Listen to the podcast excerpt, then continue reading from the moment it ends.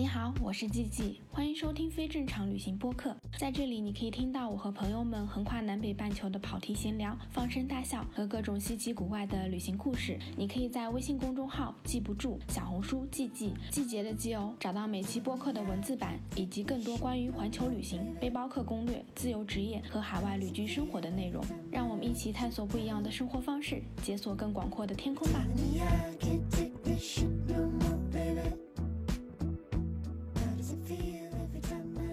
大家好，我是季季，欢迎收听非正常旅行电台。这是一档横跨南北半球的旅行播客，带你用声音环游世界。今天这期播客呢，还是继续我们的加拿大旅行系列，然后想要来聊一聊温哥华，因为其实我之前在温哥华也生活了蛮久的，然后想说可以来聊一聊一个城市的生活吧，我觉得可以聊很多比较具体的事情。对，然后今天来跟我一起聊天的人呢是阿曼。然后我们先请阿曼跟大家打个招呼。Hello，大家好，我又来了。对，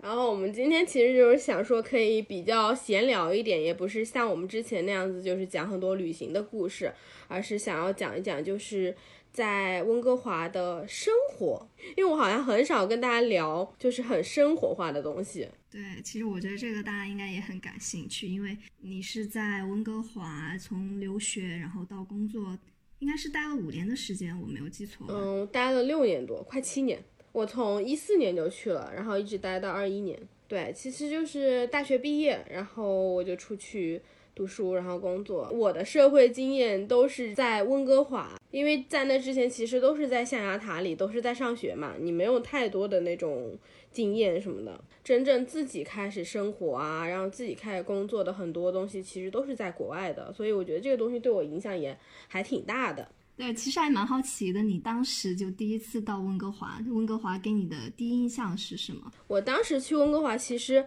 呃是去上学嘛，然后我印象很深，就是我当时有朋友来接我，然后我们去从机场出去，去到的第一个地方，因为是坐机场大巴，因为我们要去一个岛上，他在市中心要转车。然后我就去了温哥华的中心，转车的地方在 Chinatown，就是在中国城。但是温哥华的中国城是那种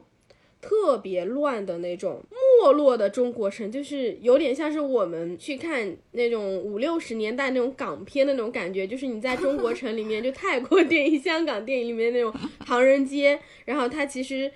可能藏龙卧虎，但是它其实外面已经很破败了，因为其实大部分国外的这种 Chinatown 唐人街其实都已经过了它的顶峰时期，然后你走过去去看，就是很感觉像是没落了，对，就是卖一些什么海鲜、什么鱼干啊、人参、中医，反正就是很没有现代化的那种感觉了。然后当时我们在转车的时候，因为温哥华算是我第一个去要感觉哦要在长期居住的地方，然后我之前也听很多人说温哥华就很宜居嘛，然后也很漂亮，啊、但我自己又没有去过？然后我去了川趟之后，我就一整个说这是什么鬼地方？因为那一圈呢，它就除了它比较落寞之外，然后川套其实是一个就至少温哥华的中国城，它是正式的市区。和它其他城市的一个交界的地方，然后往往交界的地方就是比较混乱的地方，就有很多那种流浪汉，然后有很多那种你也不知道是做什么小生意的，反正就是街头就是你那感觉就是鱼龙混杂，以前还有很多那种抽大麻的，反正就都在那一片，所以我当时就觉得怎么这个城市这么破啊，就是这种感觉，哎，怎么没有我想象中就是这么美好，然后环境优美的国外城市，什么海滨城市的感觉？对呀、啊，就我印象中的，就是我看温哥华的照片，感觉都是那种自然风光，然后自然当中长出了一个城市，城市也很漂亮的那种感觉。对，讲这个确实是。但是每一个城市它其实都是有它繁华的部分，只是我第一次去，我就是去了。我不能说它不繁华，就是我觉得是比较混乱的，而且因为你刚出国那个时候，我自己又小，然后你有很多东西你也没有见过，你就会觉得怎么可以这么 乱七八糟。然后走在那个街上，你是可以闻到很浓很浓的那种大麻味的，因为加拿大大麻是合法的，哦、所以他们是可以抽那个大麻的。就是你感觉天哪，这是什么鬼地方？就是这种感觉。但实际上温哥华整体来说确实是就是环境非常好的那种。就是它的市中心其实整个都是沿海的，在它真正当趟的那一片就全都是海滩，然后有一个很大的公园。对，哎，对我刚刚听你说，你说要去岛上，你们。那个学校是在岛上吗？我们学校不是在岛上。当时我的朋友，然后他是住在温哥华岛上，就是我刚去的时候，然后我们我就去岛上玩。然后那个岛叫温哥华岛，也叫维多利亚岛。然后维多利亚岛其实是温哥华所在的这个省，它叫英属哥伦比亚省，简称就是 B.C 省，是它的省府。就据说当年经常打仗的时候，然后他们就把神府设在了一个岛上，这样就不容易被占领，因为岛就对 就比较安全一点。所以其实真正的他们的一些就是那种什么大的会议中心啊，其实都是在这个岛上的，在维多利亚岛上，包括整个省的那个博物馆，最大博物馆都是在岛上的。岛是。你要从温哥华去一个码头，从那个码头再坐这种，他们叫 ferry，就是那种轮渡一样，差不多坐一个小时四十五分钟，然后坐到那个岛上。维多利亚岛真的非常非常美，它就是一个很小的地方，进岛的地方全都是海边大别墅的那种。它的那个车是双层的巴士，所以你就可以坐在那个双层巴士上，它会沿着那个海边，然后一直开，你就是一路都是看海景的。到了维多利亚岛的市中心，然后它全都是那种英国的那种建筑，就是很像你看那种伦敦啊那种，就是有很大的那种花园酒店，然后国会中心，就所有都是非常非常英伦的，因为它本身就是以前就是英国的殖民地嘛。嗯。就非常漂亮，然后整个建筑都就像古堡那样子，很多。就整个岛是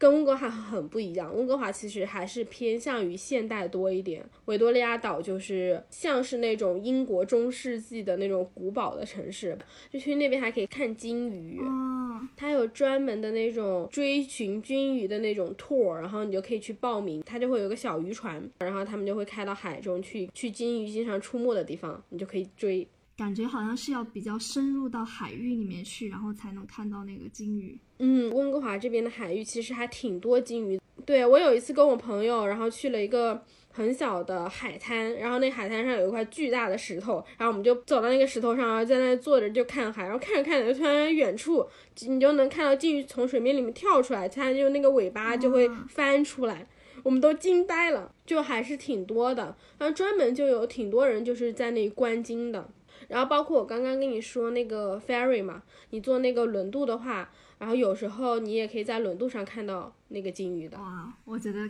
我以后一定要去看金鱼。哦，对的对的，就还是很美的。所以其实整体来说，温哥华的那个生态是真的很好，就是有很多动物啊什么之类的，你可以看。然后我们刚才不是已经讲了维多利亚，我就想说顺便讲一讲维多利亚有什么好玩的。它有一个叫做 Butcher Garden 的。就是有一个花园，然后它以前是矿山改造出来的，然后那个花园就非常漂亮，就其实里面分了很多，什么还有东方花园，就很偏日式的那种花园，然后也有什么玫瑰园，就是像一个巨大的植物园一样，然后还挺漂亮的，很多人去那边看，有很多人去那边拍那种婚纱照之类的，那个花园挺值得去看的，如果你去温哥华岛上的话。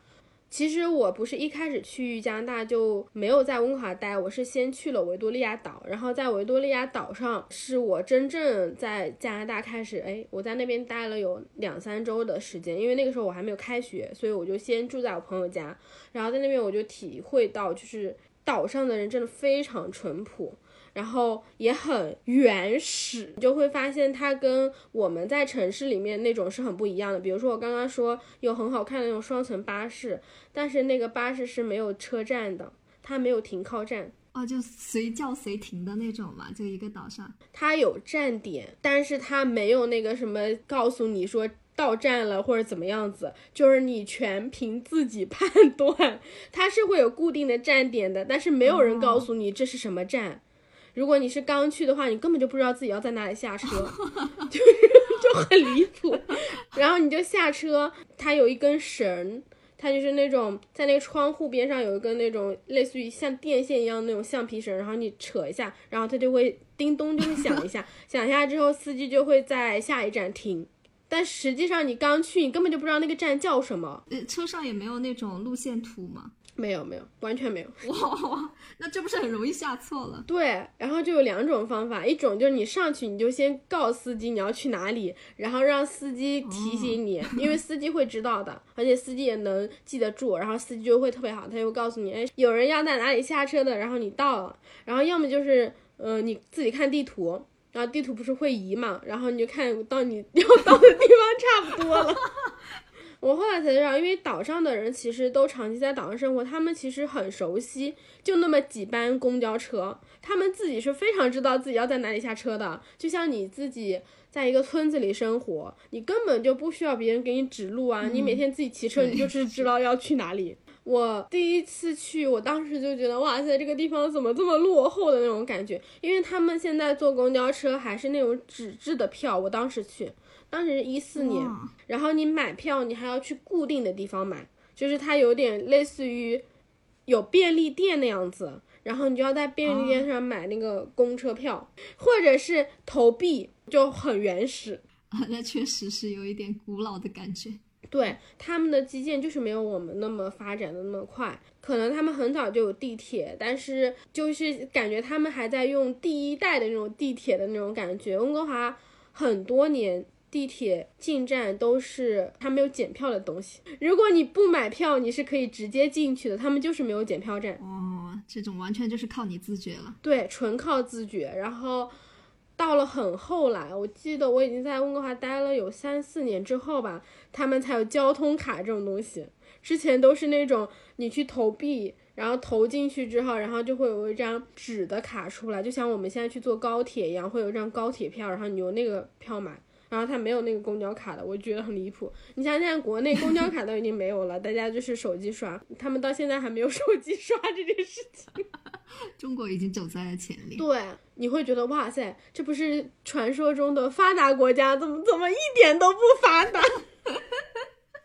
哎，那你在岛上待了两周之后，你后来是住在哪里啊？嗯，后来我就开学了嘛，然后我就回到温哥华了。我最开始在温哥华的时候，因为刚去的时候还是留学嘛，留学的时候就也没有多少钱，然后我们就在网上找那种房子。其实找房子就是在那种什么贴吧，就都是中国人的那种，因为你刚去国外，其实你都不知道怎么去找。别的房子，你也不知道国外有什么信息网站啊什么之类的。其实你能搜的资料就是大家现在打开百度搜一搜，然后看看别的留学生都是怎么找的，就是这样子。然后当时不管你去哪个城市，只要你去国外留学，他就一定会有当地的那种中国人办的什么。社群啊，论坛，然后当时温哥华有几个叫什么 Van Sky 啊，然后也是那种类似于中国的门户网站，反正做的很简陋，就是你有一种感觉，你还回到了当年，你看新浪新闻、搜狐新闻的那种，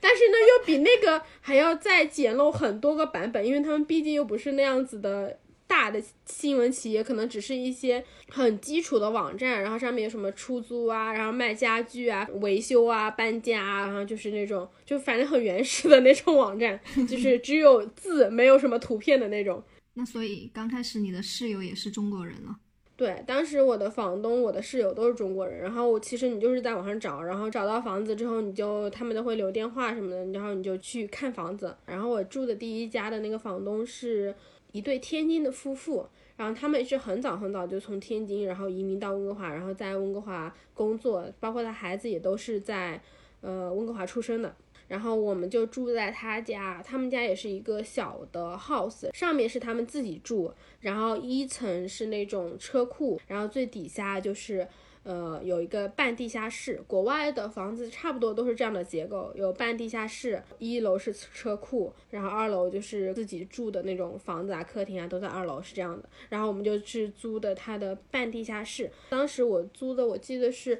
两室一厅，所以我就有另外一个室友，我印象太深了，就是当时一个月房租是四百九十刀，包水电和网费，其实算很便宜了。但你现在换成人民币，你还是觉得贵，而且你想那个时候是一四年的物价，现在温哥华如果你租房子，租即使这种半地下室的，可能都要七八百刀了，就挺贵的。然后如果你是要租那种一室一厅的，在公寓里面可能相对比较好一点的，可能都要一千三、一千五加币，就乘个五汇率。我当时去留学的时候，汇率还不只是五，但是加币的汇率挺高的，大概快要六了，五点七、五点八，高很多。对学生来讲还是蛮贵的。对，其实还是挺贵的，就整体的基础的消费是挺贵的。刚刚我朋友还在跟我讲呢，他说他有个朋友在那个多伦多出差，然后点了一碗过桥米线，就是米线大概二十四刀，加上什么配送费乱七八糟要四十几刀就一碗。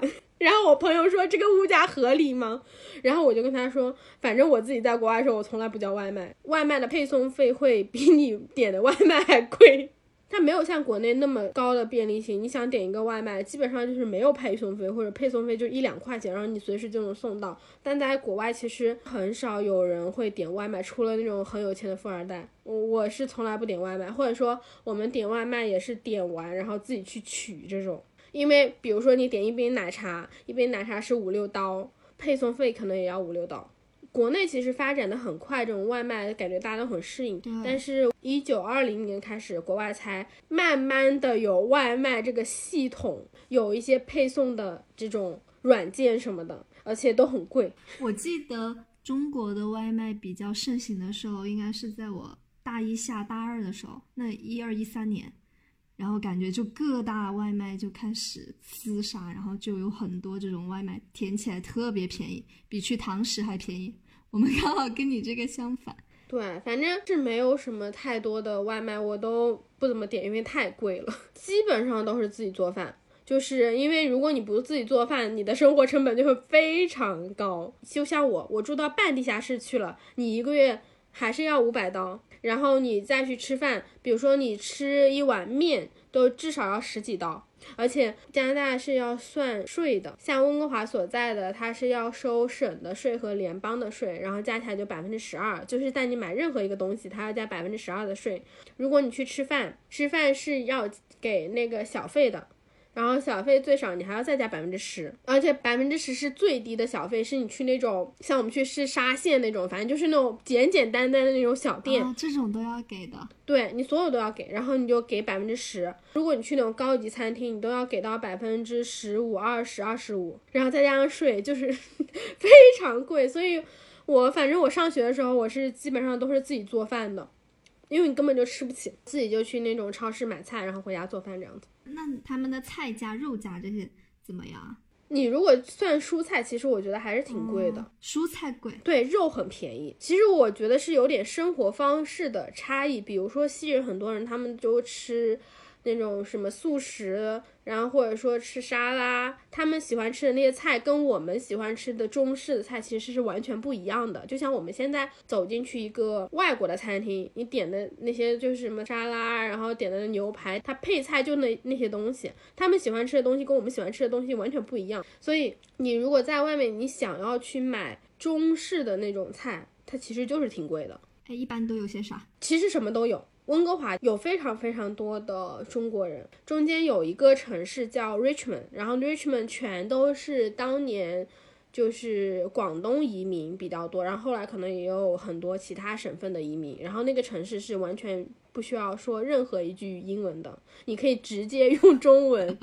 去说，障碍教练。对，然后可能大部分人都是说粤语的，其实说粤语的很多，就是在温哥华的话，如果你会说粤语，可能有时候比说普通话要管用。因为说粤语的人太多了，反正就是他就会有专门的那种华人超市，你能想到在国内有的那些东西都能买得到，就没有不存在那种什么以前经常讲什么留学生要带老干妈出去，其实也能买得到，也就是个两三刀一瓶，就十几块钱一瓶而已。嗯，因为它还是有很多那种移民过去的，基本上蔬菜都是十几块钱一斤，人民币吗？对，人民币十几块，但是你要想，它其实都是按照加币，然后你加币就是两三块钱，就是如果你换算，你就会觉得特别贵。但是对于他们来说，他们只是一两块、两三块钱一斤，稍微贵一点的那种四五块、五六块，肉和鸡蛋其实都很便宜。你如果比较偏向于西方的生活方式，就吃肉，然后吃一点菜，其实生活成本没有那么那么高。比如说像我后来回到国内之后。我就想说我想吃沙拉，然后当你去想去买沙拉菜和牛油果的时候，你就发现你已经买不起了。但是在国外的这些东西非常非常便宜，在国外可能留学生都知道，就会去那个 Costco，Costco 就是买那种巨大家庭装，可能一公斤的那种他已经洗好的沙拉菜，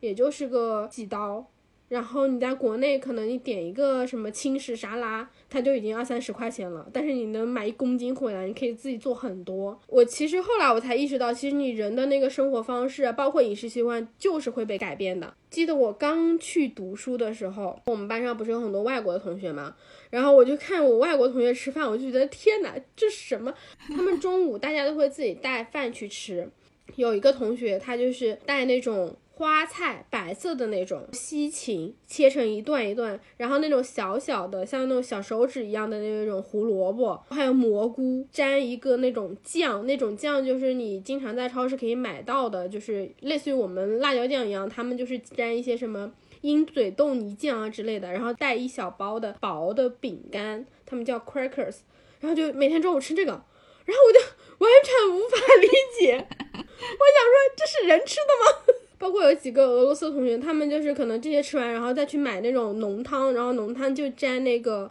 饼干吃，这吃得下去吗？天哪，这我就完全无法理解。尤其是吃生的那个什么花菜，生的西兰花，他们都生吃。就是我们现在可能已经有很多人无法接受生吃沙拉，就是觉得很生冷。对。然后你再想想，你吃沙拉的基础上，你现在能接受可能就是生菜这种，对，人家都是生着吃西兰花。生着吃花菜，生着吃那种白蘑菇，白蘑菇也生吃啊？对，白蘑菇切片，然后蘸那个酱，我真的觉得救命啊！这都是什么？无法下口。对，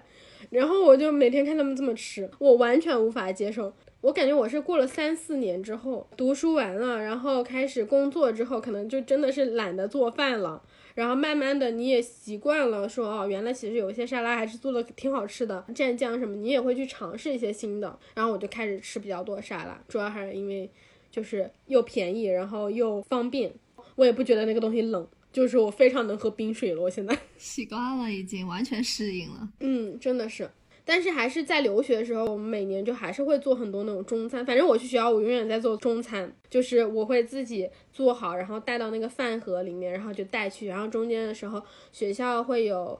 食堂，然后食堂就会有那种加热的微波炉什么，然后你就去微波炉加热。其实这也蛮有意思的，就是因为我们当时我学服装设计的，然后当时班上会有不同的国家来的嘛，然后你就可以看出每个国家吃的东西都不一样。像我就是一定是要吃米饭的，我是一个 浙江，我就是必须要吃米饭，然后我就会炒几个菜加米饭。然后我有个韩国的同学，他就是每次来就有很多一盒一盒一盒的那种什么泡菜、酱菜。然后他就经常吃一种类似于寿司卷的东西，就是菜包饭，然后切成一卷一卷的。但是其实他们里面包的是韩式的做法。每次来他都吃这个。然后像印度的同学，他每次来都是带那种印度类似于咖喱酱之类的，就是有点像是咖喱盖饭之类的东西，他就会带过来。那你们完全就是每天都可以吃各国美食。但没有，其实我们很少会哦不分享，对，很少。第一个就是我觉得大家都只会带自己的那个吃的，这是一个。然后再一个，我也不想吃人家的补生萝卜，没有没有，其实是饮食习惯不一样了，就是不像我们，我们可能大家都带菜，你会说，哎，我夹一口你的菜。但对于他们来说，我觉得他吃这些生菜很奇怪，他也觉得我在吃的东西他是无法理解的，所以大家反而不太会交换食物，除了就可能有时候。班级聚会啊，然后之类的，我们就说约好一起去吃。我记得我们有一年班级聚会去吃火锅，我当时的同学他们就是外国同学，他们根本就不知道什么叫火锅，他就无法理解为什么要这个锅里面把所有东西都放进去。然后我们当时吃火锅就很好笑，他就一直问这个可以吃了吗？那个可以吃了吗？因为他无法判断这个东西放进火锅之后。到底需要多久才可以吃？对我们来说，这件事情不是很正常吗？你就是知道青菜放进去放多久，然后差不多就熟了。你肉夹进去，OK，变颜色了就可以吃了。我后来才意识到，原来他们是不知道的。尤其是当时我们还买了很多那种速冻的丸子，就什么鱼豆腐鱼丸，他们就更判断不出来这个东西要怎么才能吃，就很好笑。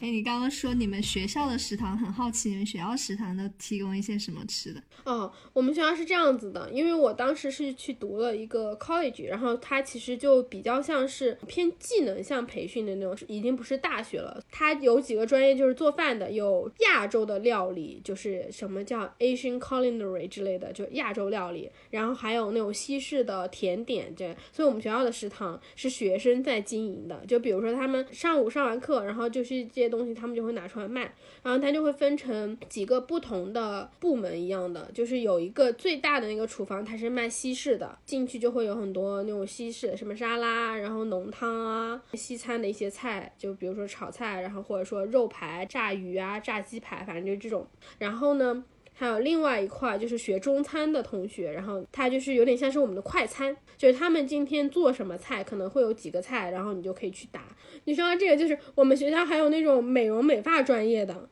所以美容美发专业呢，可以给你免费剪头发。但有可能搞出来就是一个雷。对，但是其实还好，他们也是要先学过，学到一定你可以出来实习的水平，大部分都不会剪得很差的。但是他会剪很久，就是因为学生他不熟练，他又怕剪错，你随便剪个头发就好几个小时了。但实际上，如果你去外面正常理发店，可能呃半个小时就剪完了，然后在学生那里就要剪两三个小时。然后我们学校就经常有那种老太太去剪头发，因为老太太可能比较想省钱，一般像年轻的大家都不愿意把自己头发剪毁，就不会去。但是有很多那种老太太就经常去我们学校里面剪头发。我觉得这个蛮有意思的，直接就学以致用，然后 马上就可以实践了。我就好奇，你们服装设计会不会直接帮别人做衣服？其实是这样子的，大部分人去学服装设计，或多或少会有设计师的梦，然后你就不会想要你做出来衣服像是成衣，你做出来的东西就很像是一个学生设计师，就是那种这里解构一下，然后那里拼凑一下，总之你的衣服就不是正常大街上能穿出去的衣服。大家都是想要做的像什么比较艺术感，然后比较有创意的。你不会想说你的一个毕业秀，然后走出去就像那个优衣库买来的那种普普通通衣服，都是那种五花八门，然后就其实日常就很难去穿着。其实大家学两年能做普通衣服，但是你到达那个工艺很精湛的还是差很多。更多其实还是学设计，而不是去学缝纫。我觉得那两个东西是有差别的。对，哎，其实。刚刚听你讲这么多，在我想来，很多留学生他的那个语言上面其实会蛮忐忑的，就是出到一个新的国，就是你最开始去语言会不会有觉得有困难的地方？肯定或多或少是有的，可能就是刚开始的那个阶段，不是你不会，是你不敢。就比如说你去点菜，你也知道那个菜单是什么，但是因为你没有底气，因为这个东西不是你日常在用的东西，你就很不敢把这些东西说出来。我觉得这是最大的困难，就是你其实没有那么习惯。最简单的就是你去喝咖啡，但实际上你在中国，你喝咖啡很容易点，我要点拿铁，我要点 cappuccino，我要点什么玛奇朵。但等你出去之后，你就突然意识到，我只会咖啡，我不会其他的单词。然后再加上，其实有很多词，我们学的时候跟他们真正在用的那些单词，其实还是不太一样的。就拿咖啡来说。比如说，我们说美式，然后大家可能会说 Americano，这是标准的。但是在加拿大，很多人会用 Black Coffee，就是黑咖啡。黑咖啡就等于清咖，就等于什么都不加的咖啡，其实就等于美式，或者说。他会直接用 coffee，然后就指代于美式。你慢慢的你才会知道，哦，原来是这么这么用的。其实我觉得是最开始的时候是不太敢说，这个是比较大的问题。然后真正语言的问题，我觉得是上学的时候我才真的是觉得有语言的障碍。前面那些就是你学一学，你慢慢的你也就适应了。然后你也不至于说对你生活造成什么困扰，最多就是觉得发现自己怎么那么傻而已。上课的时候才是我真的意识到有那种语言问题的，就是因为我以前是学工程的，当我去学服装设计之后，服装设计它有非常多的东西是需要你自己表达的，比如说我为什么要做这个设计，然后我设计的理念是什么，我的灵感来源于哪里，我为什么要用这个颜色，我为什么要用这个面料，我为什么要设计这样的形状。然后你有非常非常多要表达的东西，但是我又不是那种从小学英文的，我们其实英文都是第二语言，然后你很难去表述你自己的感受，就是你一下就会发现你自己的词汇量是不够的。很多在设计上的，或者说你在表达你想法的时候，它有很多词，你在中文里面你可以用很多很微妙的词，甚至就是我刚刚说这个词微妙，你想一想英文要怎么说，你就是没有办法说。然后我当时去上课的时候，我就意识到这是一个很大的问题，因为我不知道该怎么去表达我想要说的感受。就是你表达具体的东西是很快的，比如说你不知道薯条怎么说，你很快就能学会薯条怎么说。但是你要去表达说，哦，我觉得这个薯条吃完之后，我整个人很伤心、很难过啊，那个感受是很困难去表达的。然后我觉得这个才是对我来说挺难的。然后再有一些，就是因为我是跨了专业，所以有很多是专业的词汇。比如说我们去学缝纫的时候，学高定，然后高定里面它就会有很多针法，或者说你缝线，它会有不同的名字。然后那个东西对我来说，我其实我中文我都不知道它是什么。就比如说最简单，你缝衣服的时候你会有顶针，鬼知道顶针这个东西的英文怎么说。然后你看到那个单词的时候，你也不知道那个单词是什么。我觉得是真正学习上才会有很多，而且再加上会有很多书写的东西，你要去写，把它打出来。然后我觉得那个还挺难的。反正我刚开始第一个学期的时候，我就觉得我都不说话，就是因为我没有办法说，所以我就基本上都不说。嗯。我就去观察那些外国学生他们是怎么去讲的，因为我们有很多那种 presentation，就是要讲述，然后要表达自己的东西，然后你就去看那些外国学生他们是怎么开头的。我觉得很多时候是你不知道要怎么去做，就是你那句话起不了那个头，我觉得这才是最困难的东西，你也不知道要怎么收尾，然后就看学，然后或者说就老师怎么讲，然后你就去观察老师的用法，你大概前面几个月过去之后。因为你有课本嘛，然后你就会知道课本上的词都是一样的。就像你学一个专业，第一个学期学完之后，你会发现你所有的词汇都是差不多的，它是在一遍一遍反复的用的，所以那个东西其实学起来很快的。更多的是你要去学会怎么去表达啊。你说到这个，我就想起来专业的书。我跟你说，国外的书超级无敌贵，巨贵无比，就是像我们那种专业的书都很厚。然后一本书一百五十刀，两百刀，就一千多块钱。哇，那真的真的很贵。你想，你在国内买书，我们买那些随便买的时候几十块钱，大家都觉得买书是很便宜的一件事情。然后去了国外之后，真的很贵，随便一本书就是那种七八十刀，一百多刀。然后你一个学期老师会有开那个书单。我觉得我最傻是第一个学期，就是中国学生太乖了，老师给你开什么单子，你就会觉得哦，这是我的课本，然后就把它都买回来。真的很大一笔钱，我记得我买书就买了五六百刀，然后你到后面才知道，老师给你开的那个书单，其实不是每一本都需要的，就是尤其是学服装设计，很多时候都是动手的，就是有一些是必备的，有一些它只是给你的一个参考书单，它并不需要你买下来。之后就是你后来就发现，你其实可以跟高年级的人买书，因为大家都可以买旧书。我觉得我们是因为。就是书不贵嘛，所以大家都觉得课本什么就应该买新书，很正常。然后我当时也是这么觉得。然后我后来发现书那么贵之后，你会发现所有人其实都是在用旧书的，没有人去买新书的。大家就是买高年级的那种旧书就可以了，因为真的买不起。我后面几个学期我就学会了，我就是书都不买，我就先去上课。我们可能去上学，你上完就觉得这门课肯定是要上的。除了那种选修课，你会觉得啊上不对你就退掉，你没有那种觉得我我这门课可以随便退，或者说不想去上。我记得我刚开学的时候，我们那个专业有好多人，然后每个学期都有人退学，因为他们学着学着就觉得自己不喜欢这个专业，或者说他觉得这个专业并不是他真正要做的事情，他就走了。那这种退是很容易的吗？或者转？你只要跟学校说我不来上课了就可以了。你学费不交，你不来了吗？就是这样子而已。哎，那他相当于是整个退学了，从学校就直接退掉了，而不是说我从这个学专业转到另外一个专业。有一些你可以转的，比如说他们可以转学分，你去换另外一个学校上近似的课程，然后有一些是公共或者说一样的课程，那你可以把学分转过去。那有一些人肯定就直接退学了。这个其实对我来说触动也很大，就是我看了我们班同学才意识到，哇塞，我们可能从小到大太傻了，你完全没有想过我为什么要上这个学，然后这个学我上的不开心，我是不是就可以不上了？然后我去了之后才意识到，哇，他们就是可以这样子。对啊，但我觉得可能也跟制度有关系，他们并没有那种像我们那种捆绑式的，就比如说你一定要初中上完上高中，然后参加高考才能去大学，然后你大学读完之后找工作，找工作其实刚开始找工作的时候也很看你的学历啊，对他们来说其实这个东西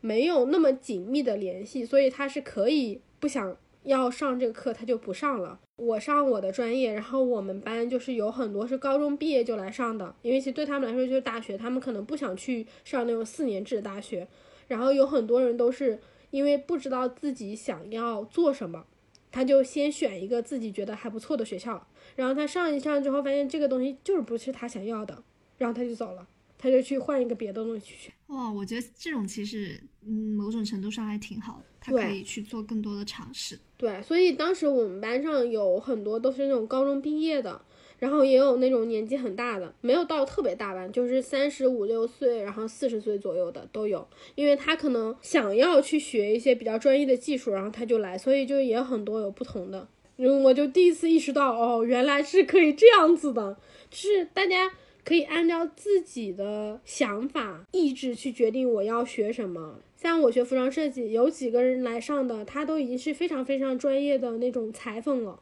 就是每个人都是有他自己的想法，然后来上的这个学。我觉得其实这个对我触动还挺大的，因为在那之前我上学，我从来不考虑我自己要学什么，就是因为我们就是那一条路啊。你高中读完，你就是考大学了。你不考大学，你只能去干点别的。然后你又不想去干别的嘛，那你只能读书了。对，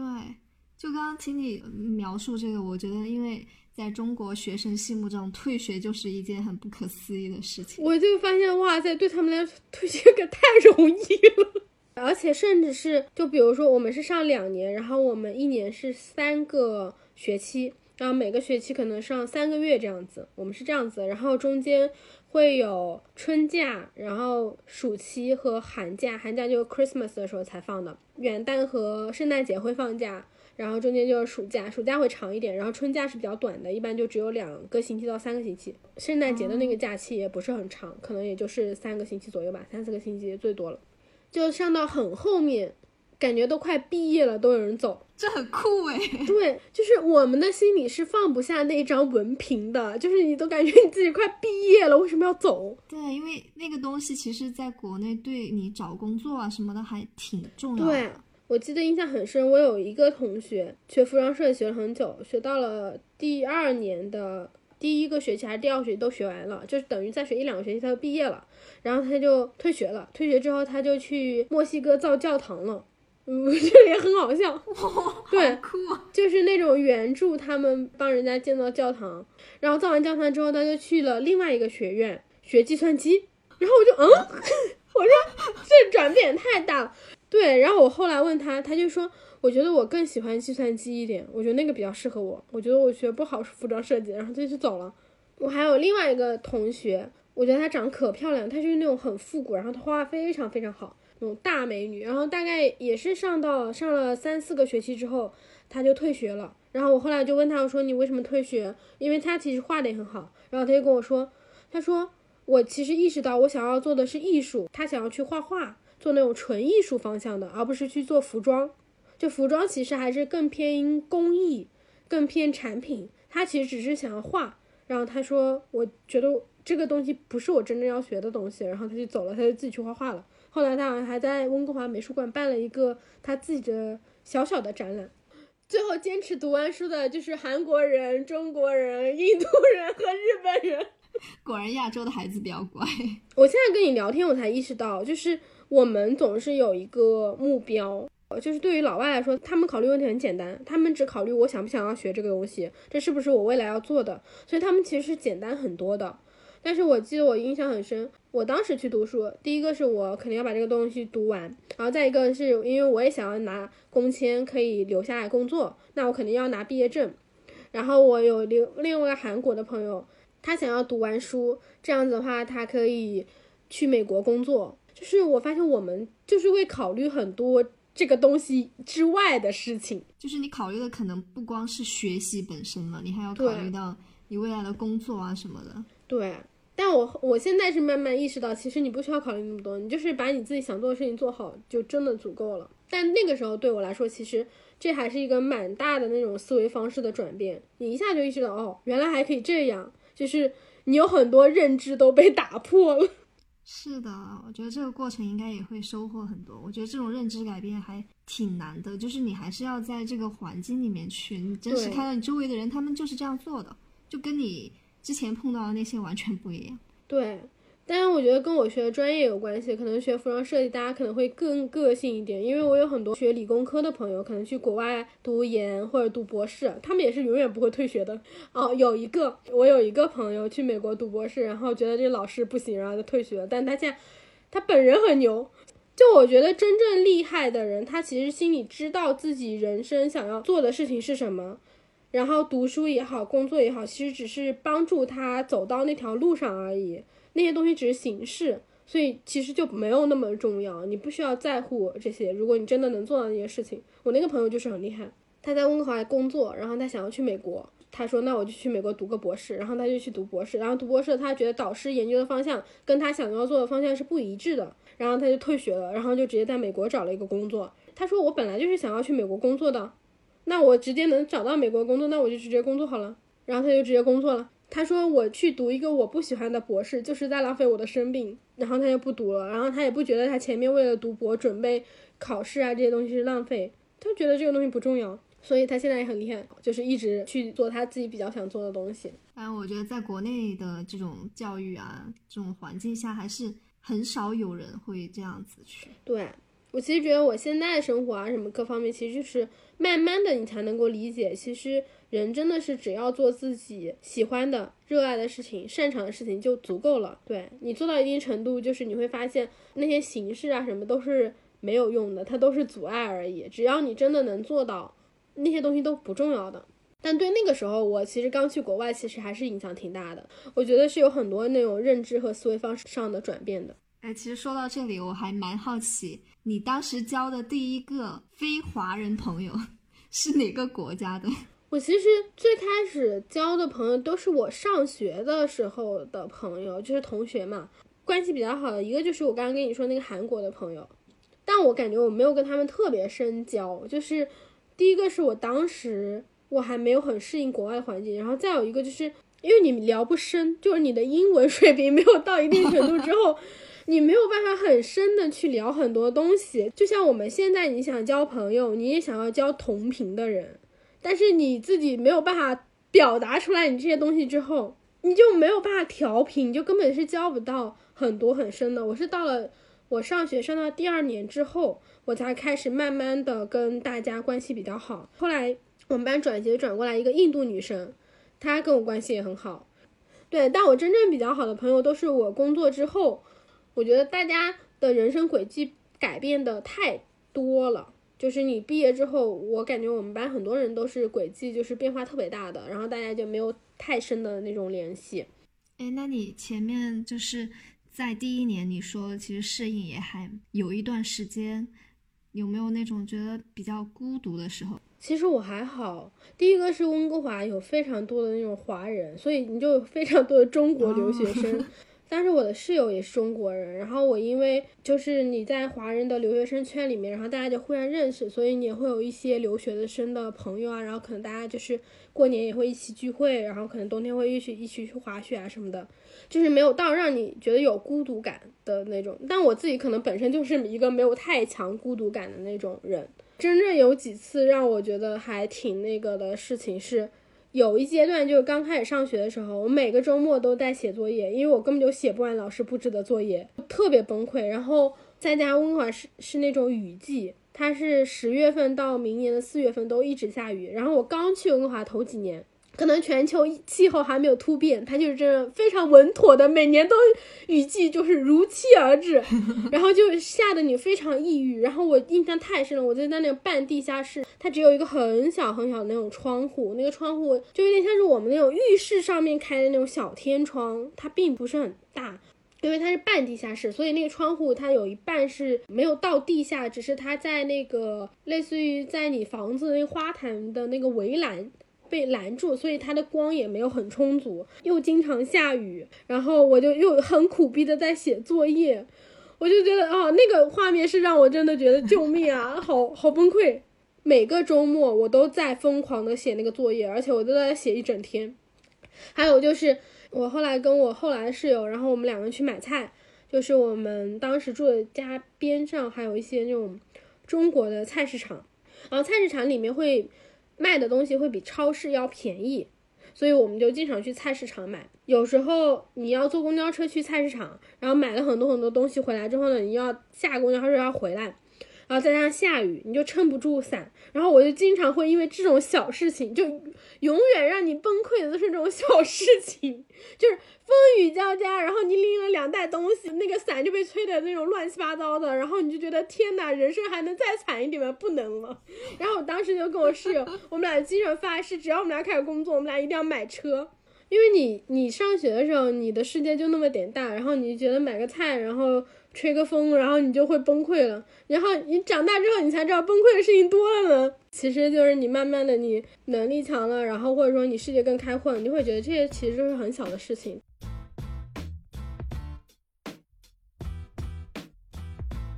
我们今天这期呢，其实就是聊了很多生活上的一些事情，然后下期我们可以来聊更多的就是，哎，我在加拿大上学，然后念书的一些好玩的事情。那差不多这就是我们这期的播客了，然后咱们下周六的时候继续闲聊全世界，拜拜。